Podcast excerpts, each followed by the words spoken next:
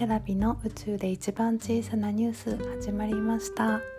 この番組は遥か宇宙の天の川銀河に浮かぶ青い地球に住む月のセラビの毎日のちっちゃなニュースを日記のように音声で残していくポッドキャストです。月の写真家月のセラビが自分自身と向き合うために始めたものです。お時間が許す方はどうぞお付き合いください。週末3連休でしたけど台風であまり天気が良くなくて息子の歯医者さんだったり私の実家以外はとスーパーに買い物ぐらいしか出かけてないんですけれども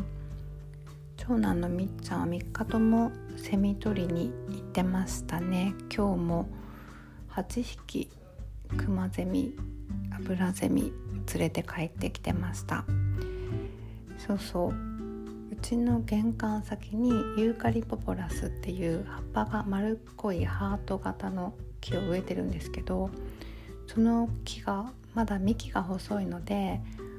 竹でできた支柱をしてたんですけれども今回の台風でその支柱が折れてしまって玄関を開けたらユーカリポポラスの木が地面に倒れてました。雨も午前中だけだったのでそれ以外に特に被害はなかったんですが明日は新しい支柱を準備してあとユーカリの葉っぱを剪定してもうちょっとこう倒れにくいようにしようと思います。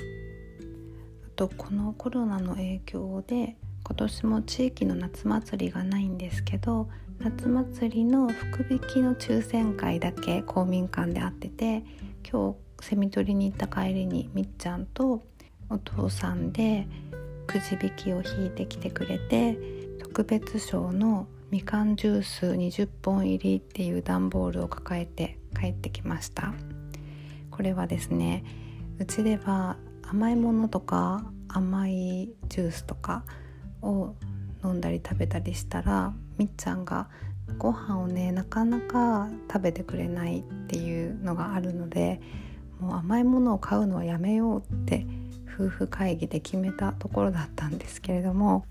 引きの強いみっちゃんが引いたくじなので家族でありがたくいただこうと思います。そして今日はですね夜バーバと電話中に息子たちがカーテンの中で大笑いしながら遊び始めたんですけれども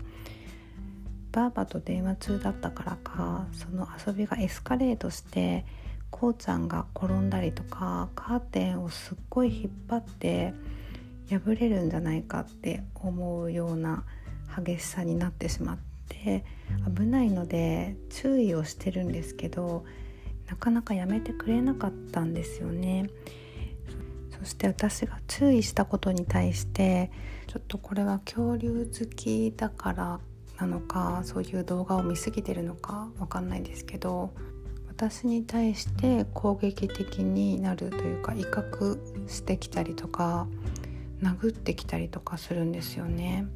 そこで私と夫の雷が落ちました。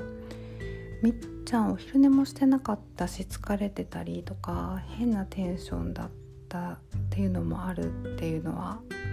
わかるんですけど、まあ、自分が悪いってちゃんと反省したみたいでその後は落ち着いてなんでお母さんが怒ったのか危ないから注意したっていうのをちゃんと理解したみたいでしたね。でそれからもうすぐ寝に行ったんですけど寝る時に「今日台風来たね」って言ったら「台風って誰?」って言って笑わせてくれたり「寒いよ」ってみっちゃんが言うので毛布をかけてあげたら「手が寒いよ」って言って手をつないできたり可愛い一面を見せてくれて怒りが吹っ飛びました。はい。では今日はこんな感じで。また明日アップします。お楽しみに。バイバイ。